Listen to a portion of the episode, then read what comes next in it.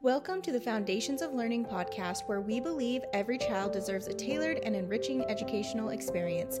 By embracing diverse perspectives and sharing practical tips, I hope to inspire you to actively participate in your child's learning journey, fostering a love for knowledge and nurturing the skills necessary for success in a rapidly changing world. Let's get started. Hello, everyone. Welcome back to the podcast. I have a lot in store for today's podcast. We are going to be talking about parent involvement. We are going to be talking about the public school system and how we're doing. We're going to go over studies that talks about parent involvement and the um, academic success that you can gain with parent involvement. And then I'm going to give you some action steps at the very end that you can put into place as soon as you are done listening to this podcast. So let's get started. So, the first thing that I wanted to ask you is Do you think that we have handed over too much responsibility to our public education system? Now, what do I mean by that? I want you to think about the environment that we are in right now or the views that people have of our education system right now or the things that you might have heard that are happening in our education system.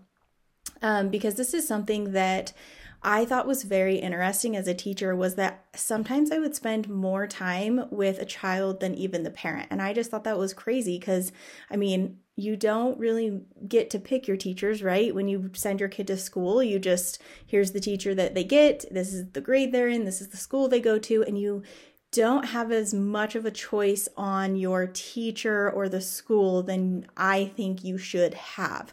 And so I just thought it was interesting because, you know, you're sending your kid to some random person for a long period of time. And children are so malleable in everything as far as what they're learning, their behaviors, their values, their beliefs, all of that. They're absorbing everything around them. So I just want to put that question out there. Do you think that we are giving the education system too much responsibility? All right, so I want to talk about our education system, a little bit about the history. Now, I'm not going to go into full blown detail about everything. I'm just going to kind of give bits and pieces so you can kind of understand why our system is set up the way that it is set up today.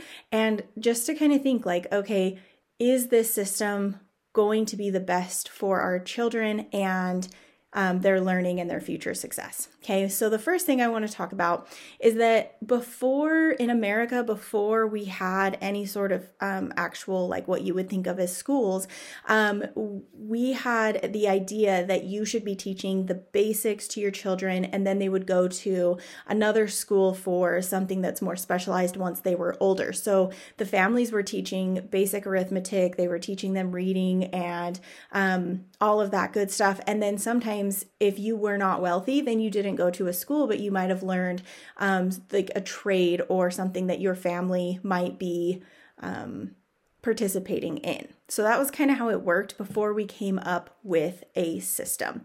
But as our nation progressed, they started to um, create schools. Um, these were schools that um, were just in different states. Um, I think Massachusetts was actually the first um, state to have like a school that kids could go to um, and then we started to do compulsory schooling, which was where you had to go to the school. Um, they had schools all over. This is when we actually started using taxes to pay for the schools. Um, and so, really, what they sold it as is hey, no matter whether you are poor or wealthy, your child can go and get this proper education. Now, the only thing I want to bring up is that the reason we started doing compulsory schooling and what they sold it as is very different. So I want to read something to you. Um, it was actually something that Thomas Jefferson had wrote to James Madison and he says after several violent upspring or sorry after several I cannot talk. After several violent uprisings in the late 18th century, such as Shays' Rebellion and the Whiskey Rebellion, politicians became increasingly interested in education. So, after all of this um, trouble they were having within our society as Americans, there was a lot of fighting still, um, and they needed a way to basically educate the masses of young children to tell them that, hey, this is not the way we solve problems. We cannot be violent. And so it was more of a way for them to build a moral character and to teach children about our laws and the way that our culture would be in America than it was about reading and writing and arithmetic and things like that. Yes, they still taught those things, but that wasn't their primary reason. So soon after the Shays Rebellion, Thomas Jefferson wrote James Madison again saying that it should be taught in schools that violence is an is an illegitimate way for citizens to express discontent and that it should be drilled into them to express it by voting. And I just think that's so interesting that that is how we got super intrigued by education as like a country is because we were in a very violent time in history in America um, where we were fighting with each other and they wanted that to stop. Um, so I want to read something from Alvin Toffler. Um, he wrote something called Industrial Era School in 1970, and I just thought this was so interesting, so I want to read it to you. It says Mass education was the ingenious machine constructed by industrialism to produce the kind of adults it needed. The problem was inordinate inordinately complex how to pre adapt children for a new world, a world of repetitive indoor toil, smoke, noise, machines, crowded living conditions, collective discipline, a world in which time was to be regulated not by the cycle of sun and moon, but by the factory whistle and the clock. The solution was an educational system that, in its very structure, simulated this new world. The system did not emerge instantly. Even today, it retains throwback elements from pre industrial society. Yet the whole idea of assembling masses of students, raw materials, material to be produced to be processed by teachers or the workers in a centrally, centrally located school, the factory, was a stroke of industrial genius. The whole administrative hierarchy of education as it grew up followed the model of industrial bureaucracy. The very organization of knowledge into permanent disciplines was grounded on industrial assumptions. Children marched from place to place and sat in assigned stations. Bells rang to announce changes of time. The inner life of the school thus became an anticipatory mirror, a perfect introduction to industrial society. The most criticized features of education today the regimentation, lack of individualization, the rigid systems of seating, grouping, grading, and marking, the authoritarian role of the teacher are precisely those that made mass public education so effective, an instrument of adaptation for its place and time.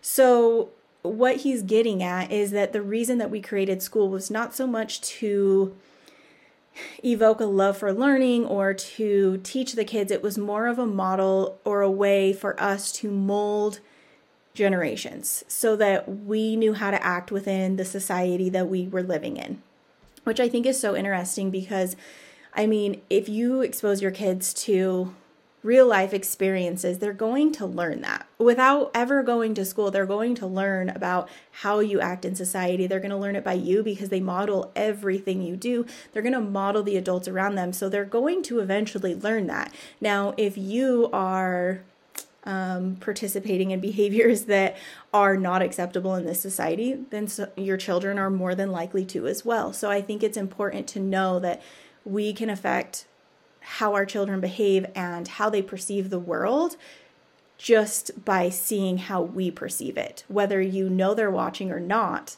they are.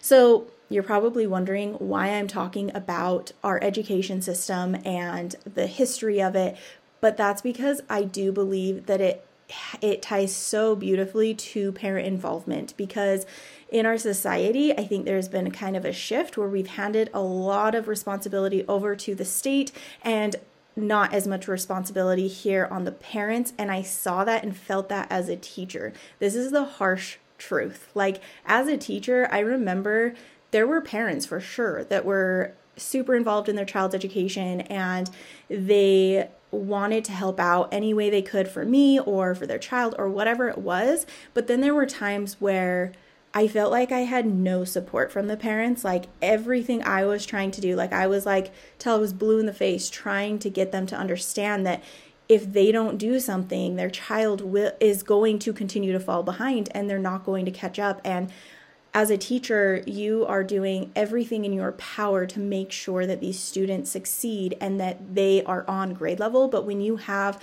20 or more kids in your classroom and they're at they're at differing levels, they have different needs, they come from different backgrounds, you have this fact, fact or factory model of like okay i'm going to teach all of this in the whole group and this is the skills that we're learning because this is what we learn in first grade or second grade or third grade. And then throughout the day you can sprinkle in like a little bit of small groups here and a little bit of small groups there. And if you have the um, aids that you need at your school that's even more helpful because they can help you as well. Um, but a lot of the time teachers just don't have the help that they need. And so I do think that there is either our system needs to change, which it hasn't changed in the last hundred years, or we need to take more responsibility back at home so that we can ensure that everyone succeeds. All right, so I want to read one more thing to you um, by Augustina Pagulayan. I might be saying that wrong. She is a professor at the University of California, and she wrote an article um, called Education or Indoctrination. And she has been quoted saying, Children are like sponges. Politicians thought that primary schools could shape behavior by instilling fear of punishment for misbehavior, or conversely, by promoting rewards for proper behavior. The mere act of attending school every day, sitting still, not speaking out of turn, and following schedules, routines, and rituals like marching in silence from classroom to break room would make individuals internalize from a young age what constituted good manners and civil behavior. And I think that when we're talking about what is good manners, what is civil behavior, is it that we just do everything that somebody else tells us to do? Is it that we know how to quietly walk from place to place? Is it that we know how to raise our hand and wait to speak until we are called upon? Is it that we can sit still for long periods of time? Is that really what a what good manners and civil behavior is? I don't think so. And I get that in a classroom, when you have 20 kids, you have to have a management style where you do have to have them raise their hand to be called on, or um, you know you have to make sure that they're walking quietly from in the hallway from class to class and that's just so that they don't distract the others that are in the classrooms learning. Um, you know and if i had the kids just blurt out all the time like when you have 20 littles just screaming out at you it's it's a lot and you can't even hear what anyone's saying. And so yes, do I think it's important that we know how to actively listen and that we can, um, you know, have a conversation where you know that you shouldn't be speaking over someone. So you are going to let them speak. And then to be an active listener, you have to um, basically uh, spit back what they had said to you, right? You have to be able to say, okay, you said blah, blah, blah, blah, blah. And I, you know, I understand this and here's my own view so that you they know that you listened to what they said, they know that you understood what they said and then you can give your own two cents there. So I think that th- there are some important things that we do teach in schools, but there are a lot of detrimental things that I don't think makes a good society. We need to be able to stand up for things that we believe in even if it's a person in power because if we don't have that, then how can we keep powers that might not be in the best interest of the people in check, right? Like we have to be able to stand up for things that we believe in and value, but we shouldn't be doing it violently. Yes, I totally agree with that as far as what Thomas Jefferson and them said like we can't be violent, right? And so I think that it's important to think about our school system. And if you haven't been in your child's classroom, I urge you go to your child's classroom if you can. Like volunteer if you can. See how that that classroom is set up, and um, you know, talk to your your children. Talk to them about how they like their teacher, or um, you know something silly that happened in the day, or what was your what was the silliest thing that happened in your day? What was um, the most frustrating thing that happened in your day or give them a little bit more so it's not so broad like how was your day right so much happened in that 7 hours that you need to get a little more specific like what was something that made you really happy today like working at their emotions because then that's going to give you more information about what that school is like or what that teacher is like All right, so let's talk about the US Board of Education. What is its mission and how is it doing? And how does this correlate to you? So, the Board of Education's mission is to promote student achievement and preparation for global competitiveness by fostering educational excellence and ensuring equal access. It was created in 1980 by combining offices from several federal agencies. Um, it currently has 4,400 employees and a $68 billion budget that is dedicated to establishing policies on federal financial aid for education and distributing, as well as monitoring those funds, collecting data on America's schools, and looking at research focusing national attention to key educational issues and then prohibiting discrimination and ensuring equal access to education. So, let's look at some stats. What, how are they doing? So, the New York Times um, just posted an article um, actually on their Instagram. So, if you want to go look at it, you can. Um, but it was reading and math scores, and it was the NAE NAEP stats. So it's like National Edu or National Association Education Progress or something is what it stands for. Um, but it's not looking good. So for fourth graders, and this was, I think this was um, stats from 2022 because um, it takes them a little while to actually get the stats out. So I don't think it was 23. I could be wrong on that. It might be 23, but it still stands that this is crazy. So fourth graders, there are 66% of fourth graders are at a basic or below level. So that's not even stating proficient. So the other part of the percentage was above or proficient. So that means that they're not even proficient in fourth grade math. Okay. And then same thing with eighth grade 69% for reading, basic or below that's a lot of kids that cannot read at an eighth grade level. And one thing I want to note is when I started this business and I was writing blog posts, I looked up like how, you know, many words should I be writing or, you know, how to write a blog a blog post or whatever. And it told me that I should not write above a sixth to an eighth grade level because people can't read past that. When that's a suggestion, that's a problem. Like, we are the most educated. If you can't see me, I'm doing, um, you know, finger quotations, educated. We are the most educated society, but yet we can only read to a sixth or eighth grade level. I urge you at home, just type in like sixth grade level um, reading test or eighth grade level reading test and look at what it is. It's not that complicated, guys. Like I had first graders that were reading some of the words that are in the sixth grade and eighth grade level of things. I would they could read some of those words. Yeah, it took them a long time and they might not understand it, but they were able to decode those words. So it's wild that we are failing. And I don't want to just say, well, it's the teacher's fault. That's why they're failing. No, I think some of it also has to do with the fact that, like I said, parent involvement has a, a, shifted a little bit in our society. And we send our kids to school, we might do homework with them, whatever, but like we're not super involved in it. And so I think that it's easy for kids to all of a sudden get behind. You go to parent teacher conferences and you're like, wait, what?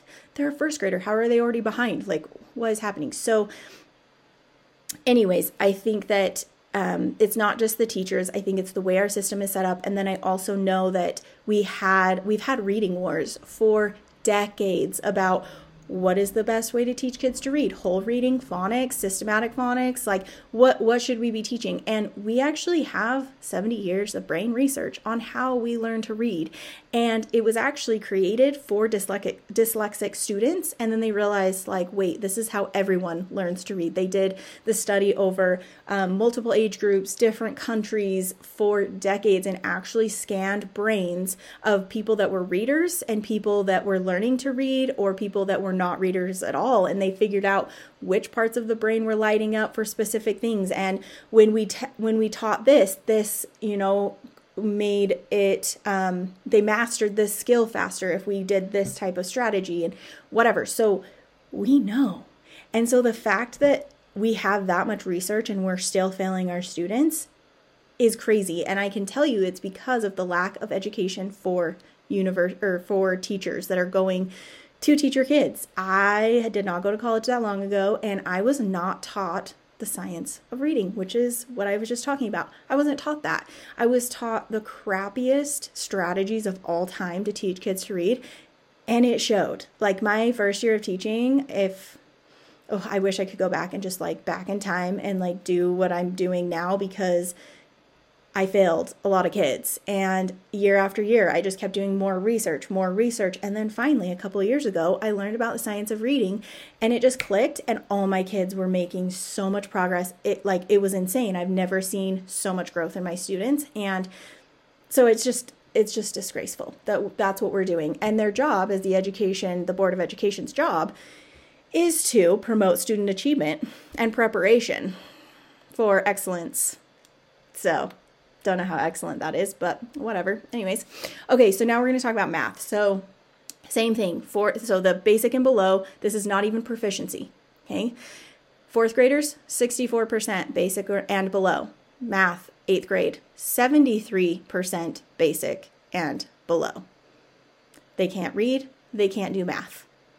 And we're just going to send them out into the world, and more than likely, they're those kids that are behind, which is a ton of them are going to stay behind. They're going to graduate high school somehow without knowing how to read and to write. It's a problem. So, let's go into parent involvement and why it is so crucial, especially in today's age of these scores, that you should be involved in your child's education. So there was a study, it was a meta, analysis, so it actually looked at 42 different studies um, done from 2003 to 2021. It was done by Ege University at the Faculty of Education in Turkey and they found that parent involvement was significantly associated with school success in children. The most important pieces were that parents were reading with their children at home, maintaining high aspirations and expectations for the education of their children, establishing communication and discussing school issues with their children, providing encouragement and support for learning. So those were like the top, like that those are the most important pieces that you need to focus on as a parent. But they also found, and this part I thought was the most interesting. They also found that those with lower socioeconomic status families had a potential to reduce or eliminate the educational disadvantages, unfavorable conditions, and risks for academic failure if the parents were more involved. Now, I might be the only one here, but I am so sick of our victim mentality in our world. You are a victim if you're telling yourself you're a victim in our world today, I get that there are mean people out there. I get that there are people that have views that are not very tasteful, and I totally understand that. But the second that we let ourselves be a victim is the second that you're going to fail in life. We have to stop with this victim mentality. We've got to just, like, seriously, like the fact that even if you are like down, like you are, you know, living paycheck to paycheck or whatever is, you can actually help your child out of that just by doing the things up here that we're we're talking about, which was reading with your child, take you know read to them while they're in the bath um, or maintaining high aspirations and expectations for their education you are telling them that this is your expectation this is what we have to do because this is how we can succeed in life right because there are even studies that show that if you are a fluent reader, you're a good writer, a good communicator, that can determine your financial independence. It determines the way that you interact with the world, the way you view the world. So it all goes back to these foundations that kids are not getting.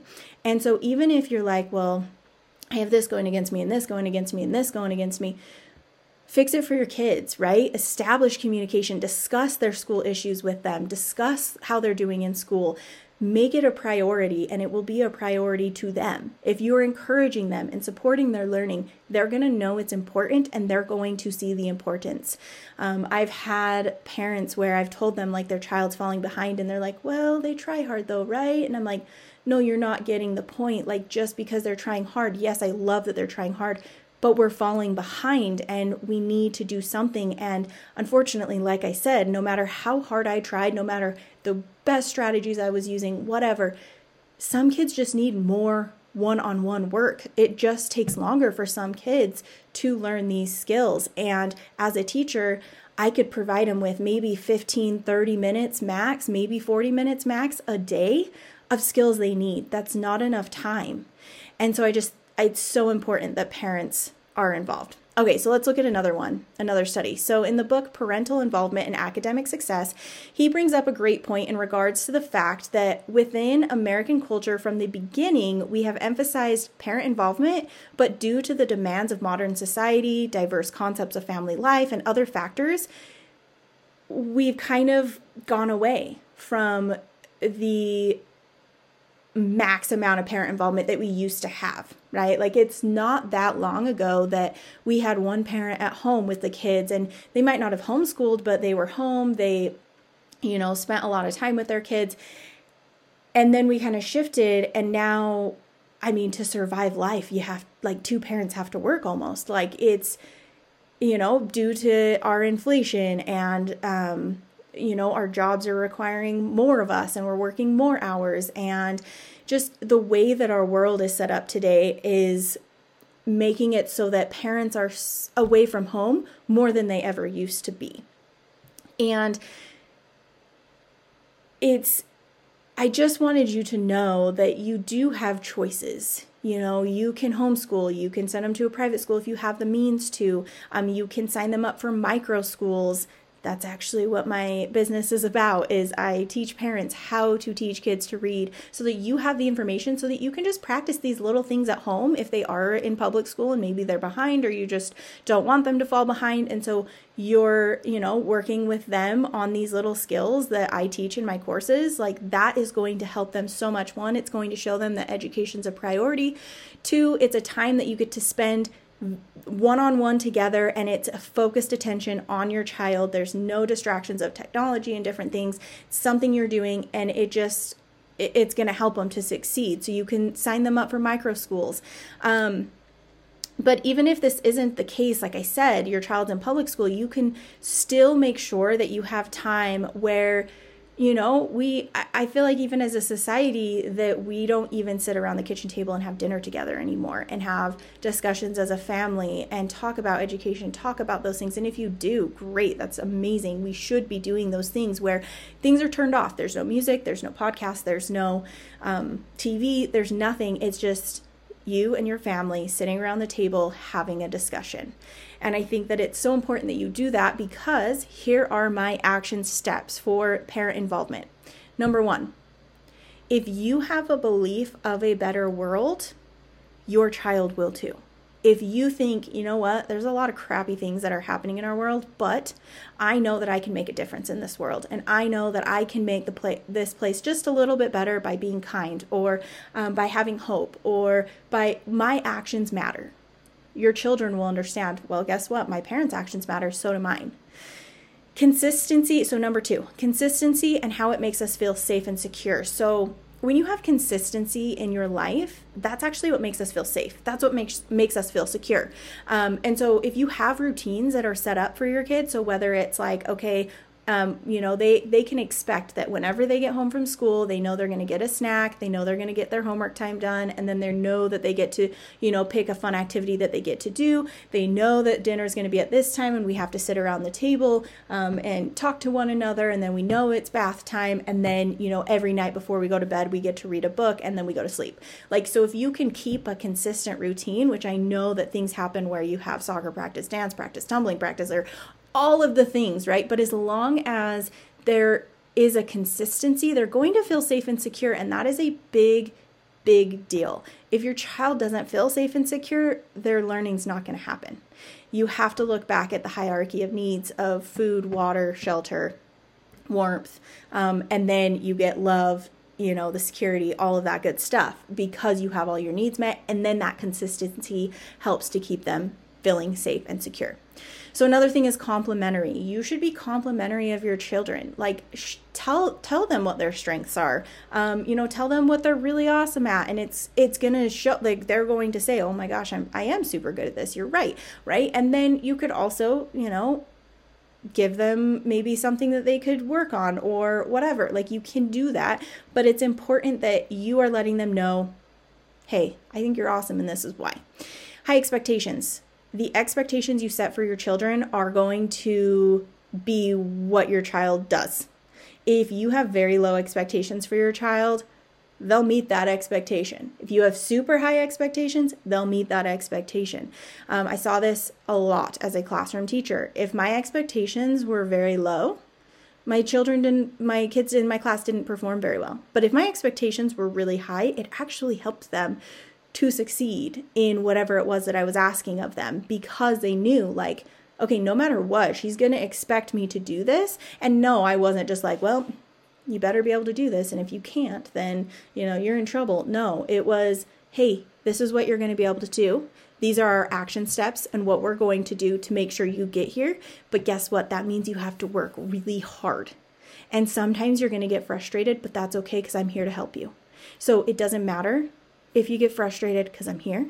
And these are the steps we're going to take. And as we take these steps, we're going to check them off and then we're going to get to this point. And guess what? The kids were super stoked about it. They knew what they needed to do, they knew it was possible, they knew that I was there with them, and they knew they had to meet that goal. Now, I wasn't like, if you don't meet it, you're in trouble. No. If we didn't meet it, I was like, you know what? That's okay. We're here. This is where we're at on your map. And all that matters is how hard you're working. So as long as you're working hard, that's fine. We're going to eventually get here. We didn't get there as fast as we thought. That's okay let's keep working, right? So have those high expectations. And then also the biggest, biggest one is that parents believe, and I mean truly believe, that they are the main contributor to their child's success. If you think, well, nah, I sent them to school, systems got it, which I have seen comments like that on my social media where people will tell me, nah, you're crazy. School systems got it. Why would I need to do anything? Why should I care? You should care because all of these studies show by there was actually a graph that I didn't even talk about in one of these studies. And in every single aspect, I mean, they looked at all angles. They looked at um, single parent homes, they looked at two parent homes, they looked at low socioeconomic status, they looked at high, middle socioeconomic status, they looked at um, if, you know, how educated the parents were, eh, they looked at um, where they live, big city, rural, they looked at, um, just all aspects of what you could think of in those years of 2003 to 2021. And they all, every single one of them, didn't matter where you came from. If you did the things that I just talked about beliefs in a better world, consistency, you are complementary, you had high expectations, you believe that you are a main contributor, you talked about the education with your child, you read with them at home, you told them or they are aware that education is a priority in this house and that learning is something that we are going to do for life. If you do those things every time, no matter what, these children outperform other kids that did not get that.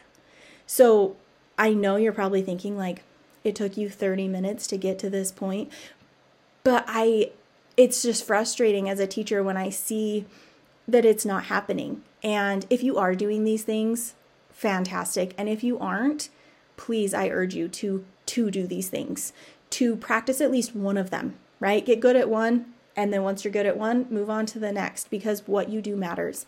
What your children see you doing and how you behave and all of that affects them. If you are eating healthy, your child's going to want to eat healthy. If you're exercising, they want to exercise. If you find learning and education a priority and important, they're going to see it that way as well. Everything you do is so important. All right, so I gave you a ton of information, and I don't want it to just be like what my thoughts are those are my thoughts on the matter. What are your thoughts on the matter? What do you think? Do you think that this actually matters? Or do you think that our education system has taken too much responsibility? Do you think that we have a good balance in our society right now with parent involvement and our education system? I would love to know. So, if you're watching this on YouTube, comment below. Let me know. What do you think? Am I just crazy or is this what you think as well? Um, if you are on my YouTube channel, hit that subscribe button. Give me a like. If you don't like it, let me know why you don't like this video. Um, also, comment what are some topics you'd like me to cover. If you're listening to this on the podcast, um, same thing. Let me know. Give it a like, um, comment, follow me, and I'd love to hear what you think. But I hope everyone has a fabulous day and that you continue learning and you find success.